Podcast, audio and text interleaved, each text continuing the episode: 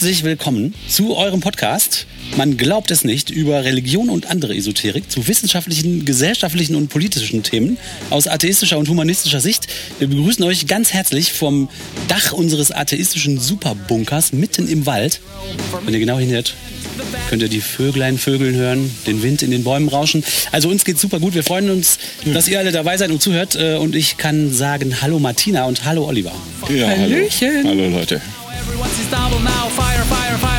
Martina, Till, bevor ich jetzt anfange, über das heutige Thema zu reden, erinnert ihr euch noch an den Fall Edmund Dillinger? Das war eine äh, hohe Nummer in der katholischen Kirche, insbesondere in der kirchlichen Entwicklungshilfe. Der hat ja über Jahrzehnte Entwicklungshilfeprojekte bereist, um die zu besuchen und dabei auf mehreren Kontinenten Kinder missbraucht.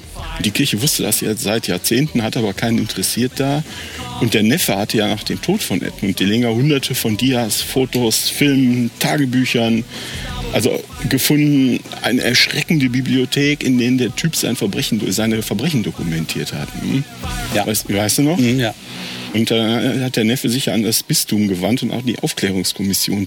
Das Bistum äh, oder die Kommission hat ihm dann ja geraten, die Beweise zu verbrennen, weil er sich sonst ja strafbar mache. Ja, ja, ich erinnere mich, genau. Und der Neffe, der war, hat aber beim BKA oder arbeitet beim BKA und der so, nee, hat sich dann nicht mit äh, nicht von beeindrucken lassen und hat das Ganze der Polizei übergeben. Und es sieht ja so aus, als ob da einen ganzen Ring von Missbrauchspriestern gab. Das heißt, der Dinger war nicht alleine unterwegs, sondern hat den, ne, hat das dann alles auch schön dokumentiert. Wisst ihr noch? Ja, ja, unglaublich war das. Und äh, ratet mal, was die saarländische Polizei gemacht hat. Nichts. Also okay, einmal geraten, zweite. Ja, wie immer vielleicht scheiße. Ja, also katholisch.de schreibt, im Missbrauchsfall um den Trierer Priester Edmund Dillinger hat die saarländische Polizei Material wie Tagebücher und Briefe verbrannt. Oh. Der Neffe sagt, er verliert nach eigenem Bekunden zunehmend das Vertrauen in die untersuchenden Behörden. Also die Polizei hat die Unterlagen, die ist verbrannt. Genau. Oh, Der Neffe sagt, ihm sei gesagt worden, dass das fast das gesamte Material in der Müllverbrennung vernichtet worden ist. Wie bitte? Ist doch total krass, oder?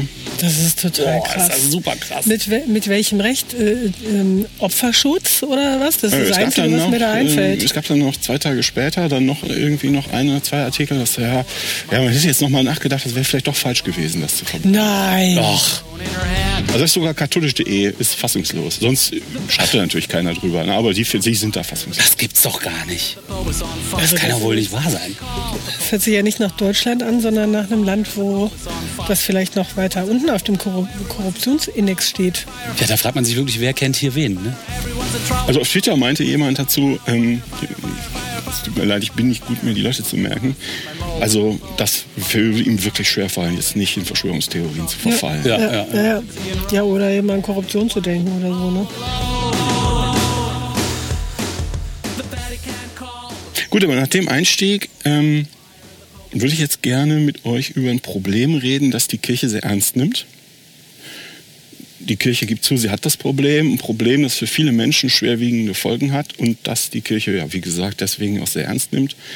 Die Kirchenoberen verfolgen ganz genau die Entwicklung innerhalb der Kirche. Die Opfer werden individuell betreut, mögliche Lösungen werden intensiv diskutiert. Es gibt breit angelegte Präventionsmaßnahmen und Schulungen. Ja. Aber Du kannst jetzt aber nicht über Kindesmissbrauch reden. Ähm, äh, nein, aber du weißt ja, worum ich, worüber ich rede. Es geht um falsche Priester. Ach so, Oh, das ist wirklich ein klar. Und damit ihr euch den Ernst und den Umfang des Problems klar machen könnt, also einige Leute da draußen wissen das vielleicht noch nicht, habe ich jetzt erstmal ein paar Berichte äh, gesammelt über ganz klassische Fälle, in denen die Kirche mit wirklich üblen Hochstaplern zu kämpfen hat. Ähm, und man weiß es nie wirklich, aber möglicherweise handelt es sich sogar um Freimaurer oder Atheisten. Oh oh. Freimaurer. Da schreibt der SWR, das Bistum Trier warnt vor einem angeblichen Fake-Priester. Es hat einen 22-Jährigen angezeigt, weil er sich in Baden-Württemberg als katholischer Geistlicher ausgegeben haben soll. Oh. Die Kirche wirft dem Mann vor, er sei in Wirklichkeit ein Hochstapler, denn er habe weder die nötige Ausbildung, noch sei er zum Priester geweiht worden. Trotzdem soll er im Juni in Winnenden einen Gottesdienst mitgefeiert und ein Kind getauft haben. Wow. Im Gespräch erfuhr die Kirchengemeinde, dass der Mann, anders als behauptet, nie zum Priester geweiht wurde. So sei der Schwindel aufgeflogen, doch der Beschuldigte sei schon nicht mehr in Winneden gewesen. Danach untersuchte die Kirche, ob er auch die Beichte abgenommen hatte. Das Bistum Speyer ruft weitere betroffene Kirchengemeinden dazu auf, sich zu melden. es bewirkte, dass sogar die Deutsche Bischofskonferenz öffentlich vor dem Mann warnte. Also ihr seht, ne? die Kirche ist ehrlich alarmiert. Sie sucht mögliche Täter, plant Wiedergutmachungsmaßnahmen, lässt die Täter verfolgen und warnt halt auch öffentlich davor. Ne? Also die jagen einen 22-Jährigen, der irgendwie in die Kirche eingedrungen ist und da also kann mir gar nicht vorstellen, wie das abläuft. Ja, aber das ist nicht nur die Kirche, auch weltliche Institutionen werden da bedroht. Der Express schreibt allerdings schon im letzten Jahr Sicherheitsschock für Queen Elizabeth. In Klammern 96. Ach? Ausgerechnet bei den Bewachern der königlichen Familie, den Royal Guardsmen, hatte sich ein falscher Priester eingeschlichen. Hä? Er nannte sich Vater Cruz. Die Wachen am Eingang glaubten ihn und schickten ihn direkt in die Offiziersmesse, sagte ein Soldat. Die Soldaten ließen den Mann bei sich übernachten. Oh. Nur 250 Meter vom Königsschloss entfernt. Die Soldaten ließen den Mann bei sich übernachten, übernachten, den Mann bei sich übernachten. Ja, so genau möchte ich da auch nicht drüber nachdenken, aber eben, ich habe da nochmal nachgedacht und ich glaube, ich habe, als ich irgendwann mal in London war, auch 250 Meter vom Königsschloss entfernt, ganz ohne mich bei irgendwelchen Soldaten einzuschleichen. Schade eigentlich. So, und jetzt geht's Schlag auf Schlag. Ne? Die Berliner Zeitung schreibt, in Petersdom in Rom wurde ein falscher Pfarrer erwischt. Der Betrüger hatte sich verkleidet und schon im Beichtstuhl Platz genommen. Die Täuschung war fast perfekt. Nur ein echter Meister kann sowas vollbringen. Der Hochstapler hatte ein Priestergewand an, sogar einen gefälschten Vatikanpass bei sich. Uh. Er wurde erwischt, als er sich gerade gesetzt hatte, sagte der zuständige Richter. Doch echten Kirchenmitarbeitern fiel sein merkwürdiges Verhalten noch rechtzeitig auf, bevor ein Gläubiger bei ihm beichten konnte. Oh. Ja, ihr seht also, dass die breit angelegten Präventionsschulungen hier Wirkung zeigen. Ja, ne? es wird sofort, also äh, schreckliche behandelt. Konsequenzen für mögliche Opfer werden sofort äh, verhindert, Ja. dann auch in diesem Fall. Die, die Opfer sind dann Leute, die die Beichte ablegen, aber da gehört nur ein Fake-Priester Ja, und die Kirche ist auch, ist auch ein Opfer. Ne? Die Kirche ist immer das Opfer. Das ist mal ganz klar. Aber das klappt nicht immer. Ne? Es gibt sehr tragische Fälle, da das nicht immer klappt. Da schreibt der humanistische Pressedienst. Knapp 20 Jahre lang hatte der Kolumbianer Miguel Angel Iberra die katholische Kirche glauben lassen, Priester zu sein, obwohl er nie die Weihe erhalten hatte. Wow. Für seine Gemeinde und sein Bistum bringte die Aufdeckung nicht nur einen Image-Schaden, sondern auch die Frage nach der Gültigkeit von zum Beispiel Eheschließungen und Beichten mit sich. Ah, Sind ja. Sakramente gültig, wenn sie von einer nicht geweihten Person vorgenommen werden? Ja, das ist doch eine gute Frage. Die katholische Kirche entschied wohl nach Aufwand und zu erwartendem Leidensdruck bei den Gläubigen, dass Taufen und Eheschließungen trotzdem gültig seien. Oh. Kommunion und Beichten jedoch nicht. Oh, So ist nicht zu erwarten, dass unzählige Paare noch einmal getraut werden müssen. Höchstens, höchstens werden die Beichten in den nächsten Wochen um einiges länger ausfallen. Also in diesem Beispiel, ich will euch jetzt ja klar machen, wie rücksichtslos diese Atheisten und Freimaurer vorgehen. Ja, ja. Aber ich finde es schön, dass die Kirche dann auch mal fünf Grade sein lassen kann und sagt, okay, äh, Hochzeiten gel gelten jetzt trotzdem. Ja, es geht nur um den Opfern zu helfen. Ja, das und ja auch super. taufen, ne? Das ist ja auch gut. Nicht, dass da noch Leute irgendwie nicht für ewig der Kirche verbunden werden, Ja, ja. ne? Wegen dieses Fake-Priesters. Ja. Also, aber mh, es gibt noch ganz andere Fälle vom Charakter her, wo die Kirche nicht mit individuellen Übeltätern zu kämpfen hat, sondern den Kapitalismus selbst. Ne? Da schreibt CNN, ein Restaurant in Kalifornien wurde zur Zahlung von 140.000 Dollar an die Beschäftigten verurteilt, nachdem es einen falschen Priester engagiert hatte, der den Beschäftigten die Beichte abnehmen sollte. Ey, was? Ein Restaurant engagiert einen falschen Priester, damit die Beschäftigten dem die Beichte ablegen? Ja, das US-Arbeitsministerium teilte mit, dass der Besitzer einen falschen Priester angeheuert habe, um den Angestellten während der Arbeitszeit die Beichte abzunehmen und ihnen in Anführungsstrichen die Sünden auszutreiben, indem er sie unter anderem fragte, ob sie zu spät zur Arbeit gekommen seien, Geld aus dem Restaurant gestohlen oder schlechte Absichten gegenüber ihrem Arbeitgeber Ja, das sind ja perfide Maßnahmen. Also, was ist das denn für ein Arbeitgeber? Also jetzt habt ihr hoffentlich verstanden, wie schrecklich und weitreichend das Problem falscher Priester ist. Ja, und man möchte jetzt erstmal Pause machen und in sich gehen, aber es wird wirklich immer noch schlimmer. Falsche Priester versuchen nämlich auch die heiligsten Prozesse in der heiligen Zentrale der Kirche selbst, nämlich im heiligen Vatikan, zu korrumpieren. Da schreibt der Spiegel, ein falscher Bischof hat für Aufregung im Vatikan gesorgt. Er mischte sich unter die Kardinäle, die dort zur Vorbereitung der Papstwahl eintrafen. Der Mann trug einen zu kurzen Talar, eine unübliche Kette mit Kruzifix und statt der Schärpe einen violetten Schal. Okay, für Eingeweihte direkt, äh, aha. Demnach fiel der Mann, der sich als Bischof ausgab, schließlich auf dem Platz vor dem Tagungsort unter mehr als 100 Kardinälen auf. Er wurde darauf des Vatikangeländes verwiesen. Also man muss der Kirche dankbar sein, dass sie hier der Öffentlichkeit Kriterien an die Hand gibt, wie man falsche Bischöfe erkennt. Ja, ne? ja. Zu kurzer Talar, Schal anstatt Schärpe. Ja, wie jeder gute Geldschein gibt es Fälschungsmerkmale. Ja. Es gibt aber noch, trotzdem noch mehr Fälle falscher Bischöfe. Da schreibt katholisch.de, das Amtsgericht Lichtenfels hat einen Mann zu einer Geldstrafe verurteilt, der sich seit Jahren als Bischof und Kardinal ausgibt. Es ist mindestens seine fünfte Verurteilung. Ein Sprecher des Gerichts bestätigte, dass gegen Wolfgang Sch eine Strafe verhängt wurde, weil er sich im April als Kardinal aus Kuba auf der Durchreise im Lichtenfelder Stadtteil Kloster Langheim in eine Ferienwohnung eingemietet hatte. Im aktuellen Fall aufgeflogen ist Wolfgang Sch, da die Vermieterin seiner Ferienwohnung Verdacht geschöpft und im Internet nach ihm recherchiert hatte. Oh. Daraufhin erstattete sie Anzeige. Das war auch das allererste, auf was ich kommen würde. So, ja, da ist jemand, den finde ich komisch, sofort Anzeige erstattet. Ja, ja. Die Polizei, die Polizei traf den Betrüger in kirchlichen Gewändern an und beschlagnahmte sein Kardinalsornat. Ja, Sozusagen sofort ausziehen. Der falsche Kardinal ist schon seit Jahren im Kostüm unterwegs. 2015 gab er Geil. sich in Aber warte, wenn das ein echter Kardinal anzieht, ist es kein Kostüm, ne? Nee, dann heißt es Ornat. Genau. Ah, Okay, ja. Ja, ja, sicher. Ja, ja. Der falsche Kardinal ist schon seit Jahren im Kostüm unterwegs. 2015 gab er sich in Würzburg als Kardinal Odilo Scherer aus. Die Lateinamerika-Referentin des Bistums überführte ihn damals anhand eines Fotos. Zuvor schon hatte er sich in Brasilien als Bischof von Osnabrück, Bruder André Kardinal von Hohenzollern und Mitglied des Kartäuserordens ausgegeben, feierte Messen und hörte Beichten. Boah. Ja, also es ist so schlimm. Ne? Atheisten und Freimaurer machen wirklich vor nichts halt, wenn die die Kirche unterwandern wollen. Aber kreativ sind die offensichtlich schon. So die Namen, die die sich da ausdenken und so, ne? Also, finde ich schon. ja, aber es ist schlimm ist ja auch, dass die Sakramente, die falsche Priester spenden, natürlich alle ungültig sind. Ja, ja. Und ungültige Sakramente, Taufen, Heiraten, Beerdigungen, das kann für die Betroffenen ja gewaltige Konsequenzen haben. Ja.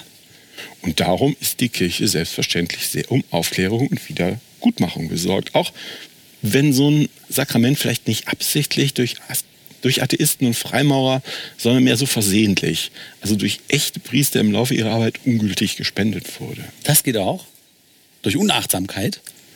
Ja, unter der Überschrift Bischof in Sorge schreibt katholisch.de, in den USA hat ein Erzbischof herausgefunden, dass jahrelang in seiner Diözese mit dem falschen Wein die Messe gefeiert wurde. Nun hat er den Vatikan eingeschaltet. Zum Glück. Hilfe, Papa. Müssen hunderte Messen wiederholt werden? Laut einer Mitteilung der Erzdiözese entdeckten Geistliche, dass über Jahre mit unerlaubten Weinen Messen gefeiert wurden. Unerlaubt. Das hat Was schwerwiegende Fehler. Wein? Das weiß ich nicht, um ehrlich zu sein. Das können die dir aber bestimmt im Detail erklären. Ha, ich weiß das. Bitte. Ich habe darüber nämlich auch gelesen, weil ich das so erschütternd fand, habe ich da gelesen. Und zwar ist das in Amerika ja eine Gemeinde. Und da hat der Wein gekauft. Und in Amerika ist das offensichtlich nicht so wie in Europa äh, üblich, dass halt Wein ist halt Wein. Sondern in Amerika ist das total üblich, dass man da so, dass Wein so Weinmischgetränke sind, also mit Wasser und Zucker und ein bisschen Alkohol angereicherte Getränke, die auch ein bisschen Wein und auch manchmal nur Traubensaft enthalten. Äh, und aber irgendwo in diesen Regeln steht halt genau festgelegt, dass es sich wirklich um Wein handeln muss, der nach einem klassischen Verfahren aus Trauben, so wie man halt Wein macht, gewonnen wird. Und dann, weil die halt den billigen Supermarktwein aus Amerika gekauft haben, war das halt eigentlich nur ein Weinmischgetränk. Oh. Ja, und dann man denkt, man spart ein bisschen Geld, ne? aber das Ganze hat schwerwiegende Folgen. Ja. Wie dann auch aus dem Schreiben des äh, Erzbischofs hervorgeht. Für viele Jahre sagt der Erzbischof, waren alle Messen ungültig. Daher wurde die Intention, für die diese Messen abgehalten wurden, nicht erfüllt. Die Erzdiözese steht nun vor einer schwierigen Situation. ja, entschuldigt. Die Erzdiözese Kansas City hat nun den Vatikan angefragt, wie der entstandene Schaden behoben werden kann. Sogar eine Wiederholung aller Messen steht im Raum. Um das Ausmaß des Problems zu ergründen, bittet der Erzbischof in seinem Schreiben um Mitteilung, in welchen Gemeinden ebenfalls nicht liturgiefähiger Wein Verwendung fand. Ja, ihr seht, in solchen Fällen, da forscht die Kirche aktiv nach möglichen Opfern und plant die Wiedergutmachung. Ne? Stell dir mal vor, ey, wie viele Jahre, keine Ahnung, und dann wiederholt wiederholen die alle Messen. So Ja, Schnelldurchgang. Also ihr, ihr werdet das kaum glauben, aber es gibt sogar noch viel, viel schlimmere Fälle als massenhaft ungültige Messen wegen des falschen Weins. CNN auch, ein, ein katholischer Priester in Arizona ist zurückgetreten, nachdem eine kirchliche Untersuchung ergeben hatte, dass er während eines Großteils seiner mehr als 20-jährigen Karriere ungültige Taufen durchgeführt hat. Pater? Andres Aranjo, der Tausende von Taufen durchführte, pflegte zu sagen, wir taufen dich im Namen des Vaters und des Sohnes und des Heiligen Geistes. Der Bischof erklärte jedoch, dass die Worte wir taufen stattdessen ich taufe hätte lauten müssen. Oh, scheiße. Das Problem bei der Verwendung von wir ist, dass es nicht die Gemeinde ist, die eine Person tauft, sondern Christus. Und dass nur er, der allen Sakramenten vorsteht. Und so ist es Jesus Christus, der tauft. Der Fehler bedeutet nun, dass einige Menschen andere Sakramente wiederholen müssen, weil die Taufe das erste der Sakramente ist. So, es gibt aber noch einen anderen Fall, wie das CNN, wie das CNN nachdem Hunderte von katholischen Taufen, die zwischen 1986 und 1999 in Michigan durchgeführt wurden, aufgrund der während des Rituals verwendeten Sprache für ungültig erklärt wurden, versucht die Erzdiözese Detroit immer noch, die Situation zu bereinigen. Die Fälle in Michigan wurden im August 2020 entdeckt, als Pater Matthew Hood, ein Priester in der Erzdiözese Detroit, ein Video von seiner eigenen Taufe als Säugling aufrief und die unerwartete Wendung der Ereignisse entdeckte. Diakon Mark Springer, der die Taufe durchführte, beschloss, die wahre Formel für die Taufe zu ändern, indem er wir taufen im Gegensatz zu ich taufe verwendete, sagte das Erzbistum. Und genau so war Hoods Taufe nach Ansicht der Kirche nicht gültig. Ein Desaster. Ja, ja. Und jetzt pass auf. Du denkst, das ist lustig. Nee, nee, aber, aber jetzt wenn du nicht getauft bist, darfst du wahrscheinlich auch gar nicht diese Ämterhalle in bekleiden. den, ja, das ist es. In den nächsten, in den nächsten Absätzen kommt die Schwere des Problems zutage. CNN sagt, und weil Hoods Taufe nicht gültig war, wurde auch sein Status als geweihter Priester für ungültig erklärt. Ja, logisch. So. Der offizielle digitale Nachrichtendienst der Erzdiözese. Er ließ sich schnell taufen, konfirmieren und zum Priester weihen. Ja, schnell Nottaufe, eine Ja, Nottaufe. Natürlich hat jetzt der nachträglich als falscher Priester erkannte Pater Hood reihenweise Sakramente gespendet, nämlich Taufen, Heiraten, Beerdigungen und so weiter, die jetzt alle ungültig Ja, sind. klar, Oh logisch. nein, eine Kettenreaktion. Ja. CNN, fast 18 Monate nach der Entdeckung der Sprachänderung, sucht die Erzdiözese immer noch nach Menschen, die das Sakrament von Mark Springer empfangen haben. Ja, auch liebe Hörerinnen und Hörer, ne, falls ihr dazu gehört, meldet euch, bitte meldet euch. Ja, die- die Kirche hat 782 Taufen als vermutlich ungültig identifiziert, sagte die Sprecherin. Im August 2020 hat die Erzdiözese Detroit Maßnahmen ergriffen, darunter Briefe, die direkt an die Betroffenen verschickt wurden, Bekanntmachungen der Pfarreien und der Erzdiözese sowie eine breite Medienberichterstattung. Ich würde sagen, auf jedem Milchkarton gehört diese Werbung. Aber erstaunlicherweise sagt sie dann noch, darauf haben 455 der 782 Täuflinge nicht reagiert. Wie? Nicht reagiert? Ist der Ernst, äh, Ernste nicht bewusst? Das gehört auf jede Milchpackung, auf jede Cornflakes-Karton gehört das drauf. So, aber falls jetzt noch jemand meint, da draußen, man weiß ja nicht, wer so zuhört, ne?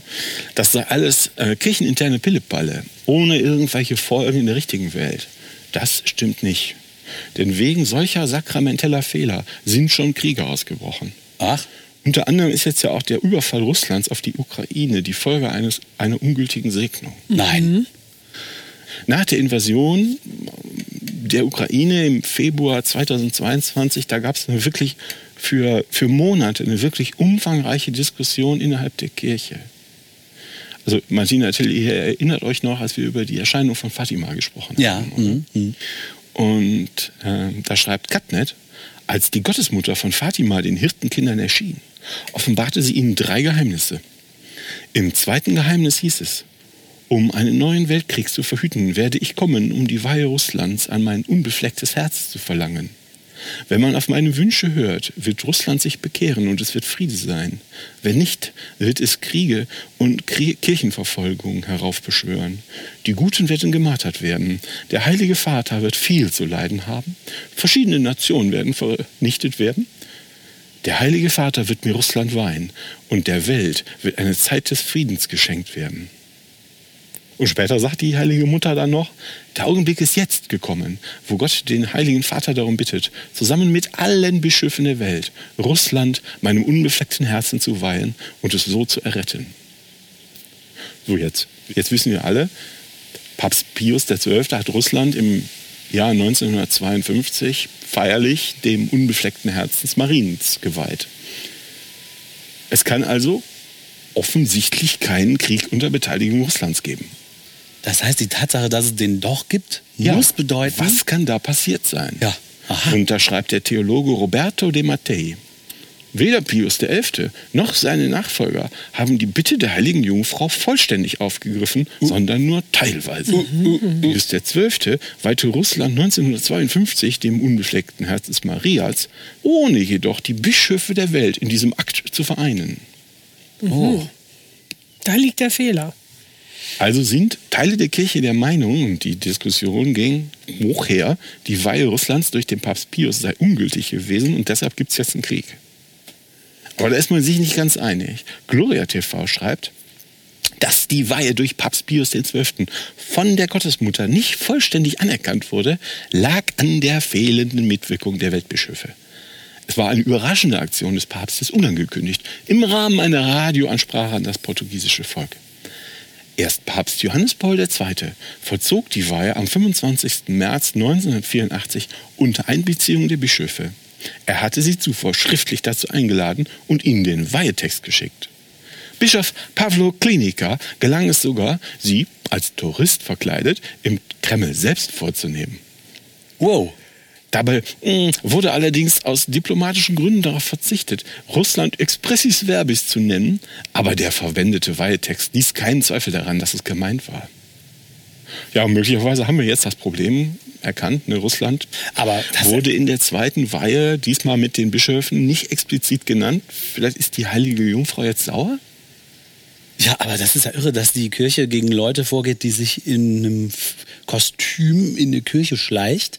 Aber sie selber schleichen sich auch in einem Kostüm nach Russland Ist ja was völlig anderes. und weihen da heimlich herum. Also das ist ja schon auch vergleichbar. Das hat nichts miteinander zu tun. Das hat nichts miteinander zu tun. Also ich bitte dich. Also, jedenfalls, zurück. Jetzt wusste ganz Katholistan, also im Frühjahr 2022, nicht genau, ob Russland gültig oder ungültig dem Herzen Mariens geweiht wurde. ne? Also aus Sicherheitsgründen tut man was, Till? Nochmal weihen. Am 25.03. schreibt Tichys Einblick, weltweit schließen sich heute Bischöfe und Priester dem Bußgebet von Papst Franziskus um 17 Uhr an. Hintergrund ist die Weihe Russlands und der Ukraine an das unbefleckte Herzens Mariens. Zu dieser Weihe hatten die katholischen Bischöfe in der Ukraine selbst aufgerufen und sich an den römischen Pontifex gewendet. Wir bitten Eure Heiligkeit, den Akt der Weihe der Ukraine und Russlands an das unbefleckte Herzens Mariens öffentlich durchzuführen, wie es von der allerseligsten Jungfrau von Fatima verlangt wurde. Neben den zentralen Veranstaltungen in Rom findet die Weihe auch im Wallfahrtsort Fatima und an vielen anderen Orten der katholischen Welt statt. Da passiert ja richtig was. Selbst der zerstrittene deutsche Klerus hält sich an die Vorgabe aus Rom. Die deutschen Bischöfe, die der Streit um Reformen und den synodalen Weg in Anführungsstrichen strennt, haben über die Lager hinweg beschlossen, sich dem Gebet um 17 Uhr anzuschließen und die Gläubigen zur Teilnahme aufgerufen. Alle müssen mitmachen. Ja, also das ist, was ich für heute habe. Ne? Ihr seht also, falsche Priester und ungültige Sakramente sind ein gewaltiges Problem für die Kirche, für die Gläubigen, für die ganze Welt. Aber wir müssen keine Sorge haben. Die Kirche bis hoch zum Papst ist extrem engagiert, um weitere solche Fälle von geistlichem Missbrauch zu verhindern, die Opfer zu finden und ihnen zu helfen.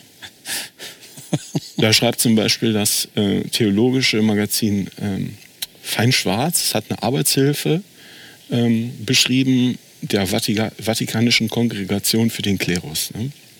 Und zitiert daraus, der Priester muss sich jederzeit bewusst sein, dass es einen schweren Missbrauch darstellt, wenn ich etwas lehre, was nicht mit dem feierlichen oder ordentlichen und allgemeinen Lehramt der Kirche übereinstimmt. Mhm. Die primäre Sorge ist hier, ob der Priester nach den festgesetzten Riten und Normen die heilige Messe feiert.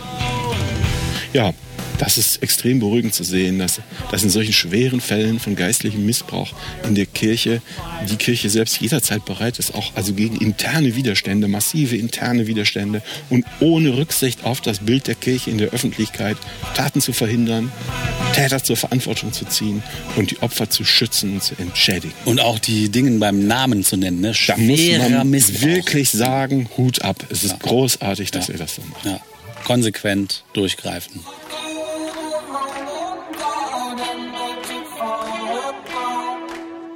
Guck mal, das ist wie ein Kolibri. Oh ja. Ja, das ist aber kein Kolibri, das ist ein Schwalbenschwänzchen. Das ist ein dickes Insekt, das wohnt ähm, im Mittelmeer und kommt im Sommer hier hin. Und dieses persönliche Exemplar ist hier immer.